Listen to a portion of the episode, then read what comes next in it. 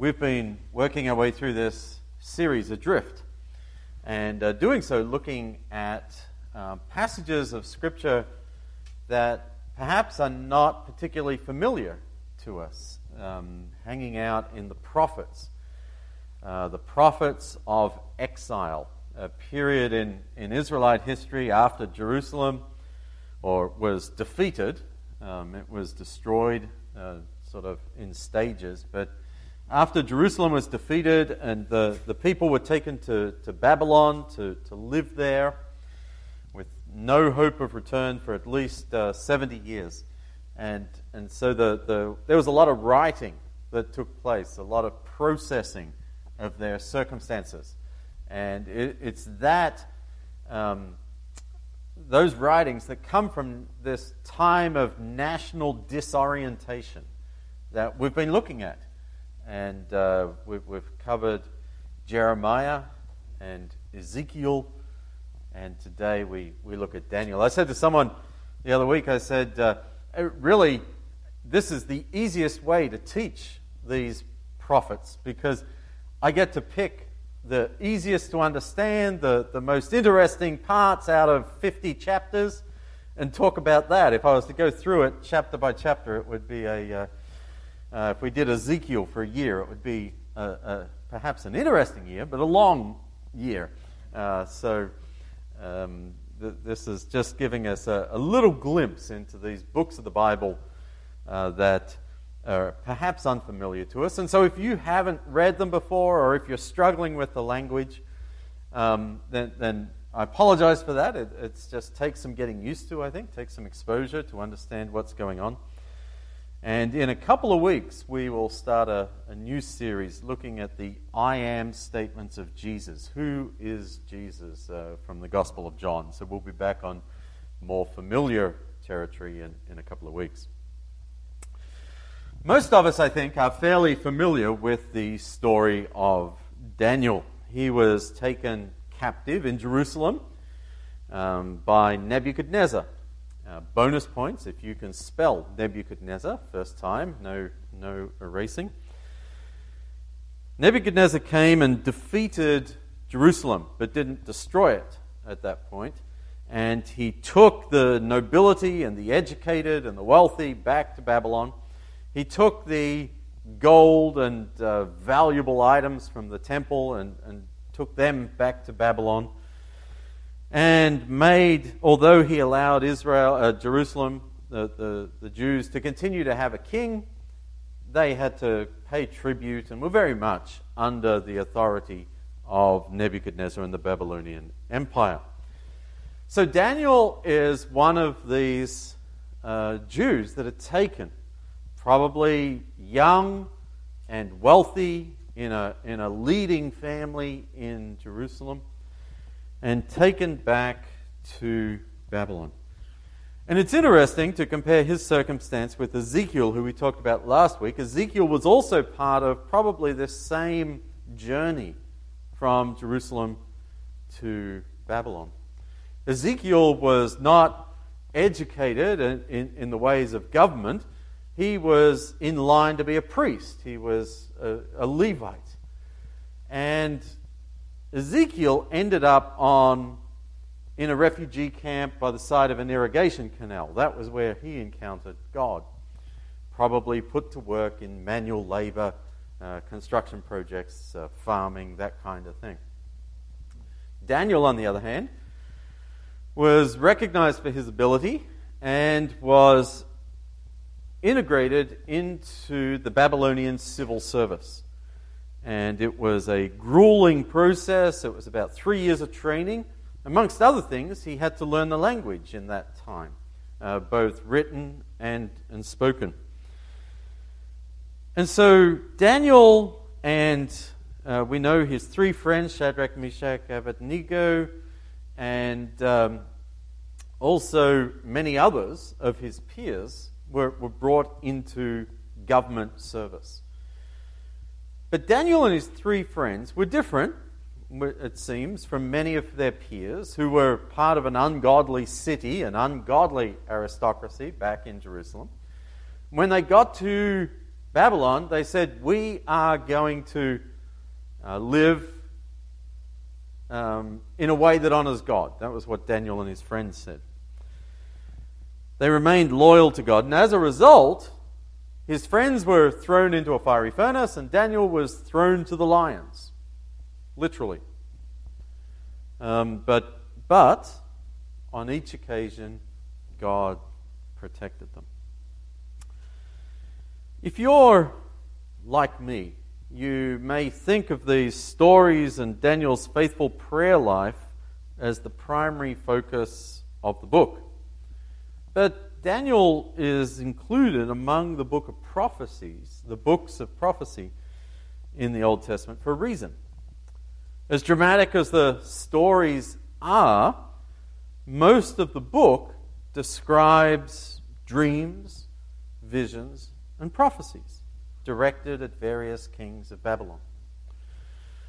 And so, as we're continuing this sermon series, Adrift, we're going to ask Daniel what we can learn about living in an unfamiliar environment, in an environment that has changed from what we expected. From we expected life to zig and life zagged, and uh, it did so for Daniel, and many of us are experiencing that same uh, effect. So, as a reminder of where we've come, we've got up on the screen here over the last couple of weeks, we've looked at Jeremiah and Ezekiel. What did Jeremiah have to teach us? Jeremiah told us to settle down, don't, don't keep longing for the good old days, and pray for the peace and the prosperity of our community. Get used to where you are and pray for the peace and the prosperity of your community. Don't become insular. Last week, Ezekiel taught us to use the time for personal introspection and repentance and growing closer to God. And overall, both prophets give a significant portion of their books, their prophecies, uh, to future hope that God has something better in store, regardless of how bad it is. Now, we may or may not see it in our lifetime, but God is still at work to accomplish his goals. So, Daniel is going to build on this foundation. And the first thing I notice about Daniel is that he takes Jeremiah's advice to heart. Okay? Put down roots, plant a garden, get a job, invest yourself in that job. And he does as a Babylonian civil servant. Due to his dedication and to God's blessing, he rises through the ranks of the Babylonian government. He gains a reputation as a leader of wisdom and insight. And it's interesting to see that Daniel is aware of Jeremiah's prophecy. Uh, even though Jeremiah was, was in Jerusalem and Daniel was in Babylon, the prophecy made, did make its way there. Jeremiah wasn't just sitting in Jerusalem writing down, hey, this is my message for Babylon, but it never left the city. It made its way to Babylon, to the Jewish community there. Daniel, in chapter 9, uh, just in the first couple of verses there, Daniel says this I understood from the scriptures, according to the word of the Lord given to Jeremiah the prophet, that the desolation of Jerusalem would last 70 years. So I turned to the Lord God and pleaded with him in prayer and petition, in fasting and in sackcloth and ashes. Daniel then goes on to detail this long prayer. But Daniel wasn't just taking this promise, this prophetic promise for granted. God said, you know, You'll return in 70 years. And Daniel says, I'm still going to pray about that. Don't change your mind, God. Make sure it happens. And, and perhaps, even though he would be, what, I'm guessing, 80, 90 at the time, um, he was perhaps hoping that he would be one of those able to return to Jerusalem. Daniel also follows Ezekiel's advice. Uh, because at the end of that same chapter, after he has prayed, we get this summary. And uh, Daniel says, While I was speaking and praying, confessing my sin and the sin of my people Israel, and making my request to the Lord my God. Daniel is generally regarded as a man of integrity. In fact, that's one of the key words we're going to see in just a moment. And yet, he uses this time of disorientation to pray to God, to spend time in prayer. And a significant part of his prayer, when he summarizes what he was praying about, he says, I was speaking and praying, confessing my sin and the sin of my people Israel, and making my request to the Lord my God. That's exactly what Ezekiel said to do. He said there were prophecies against the leadership of Jerusalem, of Israel. There were prophecies against the individuals, saying, don't blame other people, take responsibility. And we see Daniel doing that on both counts here. Although governmental corruption was one of the major reasons that Israel found itself in exile, Okay? Yes, they were ungodly, but that was expressed through this injustice. Daniel didn't join in, didn't participate in that ongoing corruption when he arrived in exile, arrived in Babylon. The other leaders, his peers, assumed that they'd find corruption that they could use against him. They, they were trying to, we read earlier, how they sought to when Daniel was about to be promoted over all the other administrative leaders, they, they said, let's, let's, find, let's, let's do some homework. Let's find out how he's extorting the public, how he's stealing from the king, how he's accumulating wealth and for, for himself. Let's find out where he's slipped up and he's missed something and, and disappointed and not met expectations they expected to find that. And, and I think that's because that's the way they lived, that's the way they ran things. Uh, we see uh, when, when Daniel at one point wanted to say to, to King Nebuchadnezzar himself to, to avoid God's judgments, he says this in um, chapter 4 and verse 27. He says, Therefore, your majesty, be pleased to accept my advice Renounce your sins by doing what is right, and your wickedness by being kind to the oppressed. It may be that then your prosperity will continue. Daniel could say to the face of the king himself, You're, you're wicked. You need to change the way you live. You need to be kind to the oppressed. You're oppressing people. And, and so that was just the expectation for how life went. But when they went looking for Daniel, when they went looking for Daniel, they couldn't find anything. And so, this is our first principle. Um, here, let me just read those verses. We're told in uh, chapter 9, verse 6 they tried to find grounds for charges against Daniel in his conduct of government affairs, but they were unable to do so. They could find no corruption in him and they concluded, We will never find any basis for charges against this man, Daniel. Daniel was a man of integrity. And so, the first principle, I think we've had it up there for a little bit. Uh, you should have memorized it by now. When we find ourselves adrift, remain faithful to God.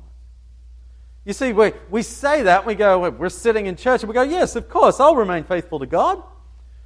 But, but let's not pretend that that's easy.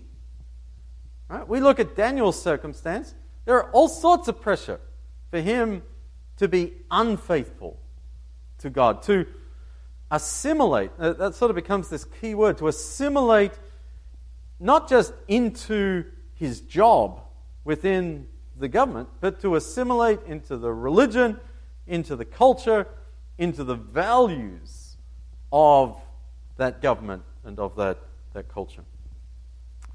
Remain faithful to God. Maintain your integrity and your connection with God. I'm convinced that there's a, there's a connection between Daniel's commitment to prayer And We saw that in the, the reading about the that we had earlier. That he was thrown to the lions because he refused to stop praying how many times a day? Three times a day. And that wasn't just because he had three meals a day and it was, God, God, thank you for this food. Amen. This is three times of connection with God. And that fueled, kept him focused, and fueled his, his integrity in all that he did. And so I think there's something that we can learn there. Now, I have one other principle that we can take with us today. Although Daniel worked within the government bureaucracy, and at one point he was promoted, I think very briefly, uh, to third highest official in the country, in, in the empire. Um, that's in chapter 5, verse 29, if you want to check that out. Daniel, so despite that position and that power and that authority that he had, he was an impressive figure. Daniel never placed his hope in human government. In fact, most of Daniel's prophecies predict the downfall of human government, predict the downfall of kings and of kingdoms. Let's have a look uh, at just one of those visions from uh, Daniel chapter 2. And here Nebuchadnezzar has a dream. He can't remember the dream. He gets mad with his wise men, his magicians, because they can't tell him what it was that he dreamed. They thought he was being completely unreasonable. He said, Well, I'll just execute you just to really prove how unreasonable I can be. Daniel comes to the rescue and, uh, through God's insight, is able to tell Nebuchadnezzar his dream. And this is the dream it's a statue that has a head of gold, a chest and arms of silver, belly and thighs of bronze, legs of iron feet of iron and clay, a mixture. And then, but there's more to it. I couldn't get it all on the slide. Daniel continues While you were watching, a rock was cut out, but not made by human hands. It struck the statue on its feet of iron and clay and smashed them. Now, I'm not going to get into the details of what this symbolism means, except Daniel tells us, without naming, giving specific names, Daniel tells us that the head of gold is Nebuchadnezzar himself. The Babylonian Empire at its zenith was a magnificent empire. And uh, it, for, for power and for culture, and, and so it was gold. Okay? But it came to an end and it was replaced by another empire, not quite as magnificent. It was made of silver. But then that empire was replaced, and it, along came a, a third empire. It was made of bronze.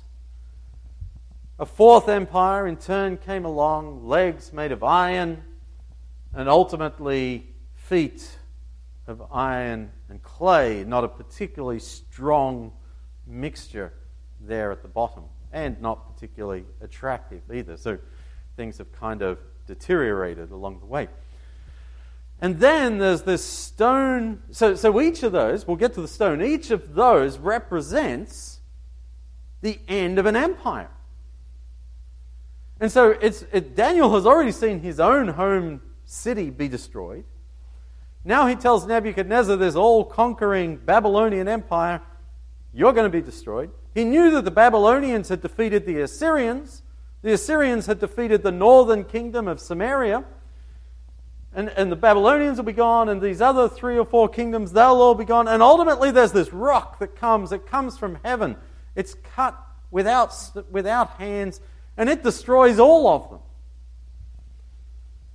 Daniel knew that no matter how grand, how powerful, how broad the, the territory, how strong the army, that kingdoms come and kingdoms go. Don't put your faith in kingdoms or governments or kings or leaders. I think we can struggle with that at times. In chapter 4, Daniel has another prophecy that I alluded to before about Nebuchadnezzar himself becoming filled with pride. And, and although the kingdom remained intact, Nebuchadnezzar is out in a field like a crazy man, living as a wild animal and eating grass, and he does that for a period of years. And then he prophesies to, to King Belshazzar and says, Tonight, or, or your kingdom is about to be taken. You are about to crumble. And so he's witnessed firsthand the fall of these mighty kings. And so Daniel chose to trust God, not kingdoms. He worked within kingdoms, he, he worked well. He, he was a good leader, a good worker, someone who could be trusted, but he didn't trust the kingdom. He trusted God. And this is our second principle kingdoms will let you down, governments will let you down, countries will let you down. God won't let you down. And so I don't know if I have to connect the dots for you, but I'll do it anyway. Because there's an awful lot of people that are at a place in life where they're putting their trust to improve society's outcomes in the next, in its society's problems in the outcome of the next election. That November can fix things. And I see Christians who are more willing to go out on a limb, are more willing to be vulnerable and outspoken and let everybody know what they're thinking and matters of, of um, for, for their political party, for their political beliefs, for who they're voting for. They're, they're more persuasive about why you should agree with them and vote with them and see things the same way. And, and these outspoken warriors for their viewpoint, I don't hear anything from the other three years of the election cycle about their passion for following Jesus or, or how important their faith is for their lives. And, and I try not to be judgmental, but it's really hard for me to, to believe that, that there aren't people that sit in church on Sunday that haven't crossed the line into placing greater faith in the government and the government processes than they have faith in God. And so I think Daniel speaks to us and he says, when you're adrift, particularly when you're adrift, anytime this applies, but particularly when your world is in turmoil. Remain faithful to God. And don't tie your boat to a kingdom. Whether it's a Democrat kingdom, a Republican kingdom, a third party kingdom, or even the American kingdom, Daniel and history, world history, tell us that kingdoms of all sorts come and kingdoms go. And the only kingdom worth tying our boat to is the kingdom of God. And so this is where it gets very delicate for us to, to try and navigate. Because Daniel certainly participated in the political process.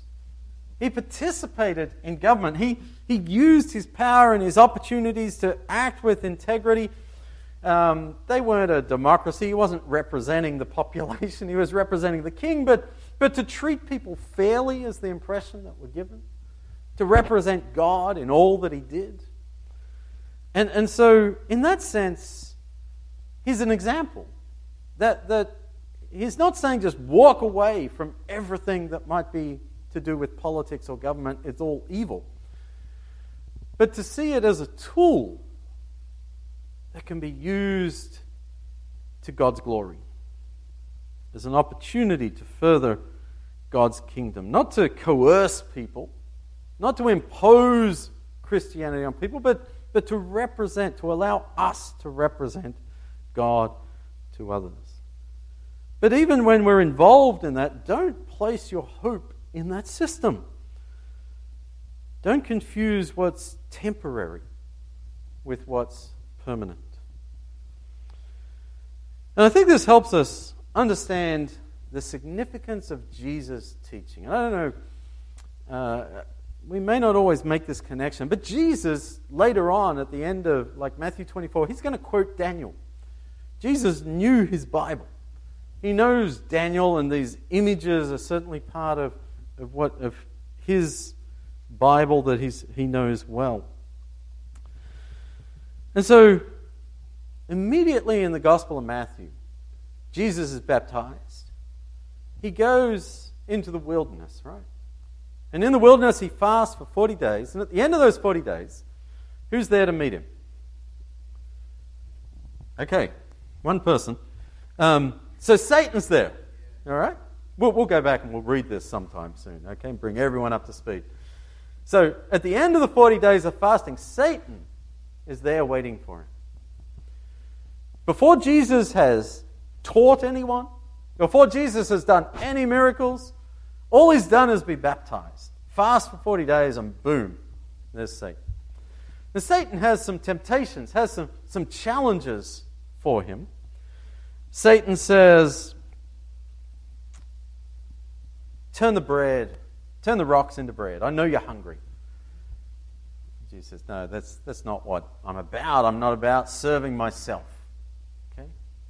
I don't live by, by bread alone, but by the word of God. And, and then Satan says, Well, why don't you prove to yourself? You haven't done any miracles yet. You know, I mean, you're new to this Messiah thing. Why don't we go to the temple? You jump off and, and prove who you are. And the angels will catch you, right? If you're really the Messiah, then, then the Old Testament says that the, the, the prophets have said that the angels will watch over you. They'll guard you and protect you. So you jump, they'll catch you, and then you'll know that you're the Messiah. You'll be ready to go. And Jesus says, No, no. Those same writings, scriptures also say, Don't tempt the Lord your God. And then in chapter 4, verse 8, the devil took him, Jesus, to a very high mountain, showed him all the kingdoms of the world and their splendor. All of this I will give you, he said, if you'll bow down and worship me. Jesus, do you want kingdoms? Jesus, you can have all the kingdoms in the world. You can have Babylon. You can have Athens. You can have Rome. You can't even see China over the horizon, but you can have China. There may not even be anything in the Americas yet, but you can have the Americas. Like, like Satan is making a deal and saying, any power that's out there, you can have more than that. They can all serve you. Then you'll be King of Kings. That's a pretty good thing, Jesus. Jesus says no. He says no because, A, he's not going to worship Satan. Right? But also, he didn't want those kingdoms. You see, the assumption was that Jesus would be tempted by that power, by those kingdoms, by those earthly kingdoms, by those big cities, by those grand palaces. That, that Jesus would be tempted to accumulate those for himself and say, This is my kingdom. I'm in charge of all of this. But Jesus wasn't tempted. His purpose in coming to earth was to establish his own kingdom. And so when Jesus immediately begins preaching, this is just a little further down in Matthew chapter 4, verse 17. Jesus' message is very simple repent. That's the Ezekiel message, right? Repent, for the kingdom of heaven has come near. If you're bringing the kingdom of heaven to earth, then why would you want to give it up for those earthly kingdoms? But it doesn't mean that it's going to be easy. It doesn't mean that rolling out the heavenly kingdom is going to be easy. It's going to go through the cross, but, but Jesus says the kingdom of heaven is better and greater, grander and more desirable than any or all of those earthly kingdoms. Repent, for the kingdom of heaven has come near. I think that Jesus' preaching would have resonated with Daniel. If Daniel had been in that crowd, he might have said, I think I see a rock cut without human hands off in the distance coming down from heaven. And I think it's headed towards a statue. And I can see that statue that represents all of the kingdoms of this earth. I can see that statue is going to fall because nothing can stand before that rock from heaven. Repent, for the kingdom of heaven has come near. And so I wonder does that resonate with you? Does that resonate with you? Are you as passionate, as excited about the kingdom of heaven as you are about the other kingdoms that we have around us? Whether they be political, industrial, commercial, whatever circles we work in, there are these kingdoms that compete with the kingdom of heaven. Which one excites you the most? Because there's only one kingdom that's built to last.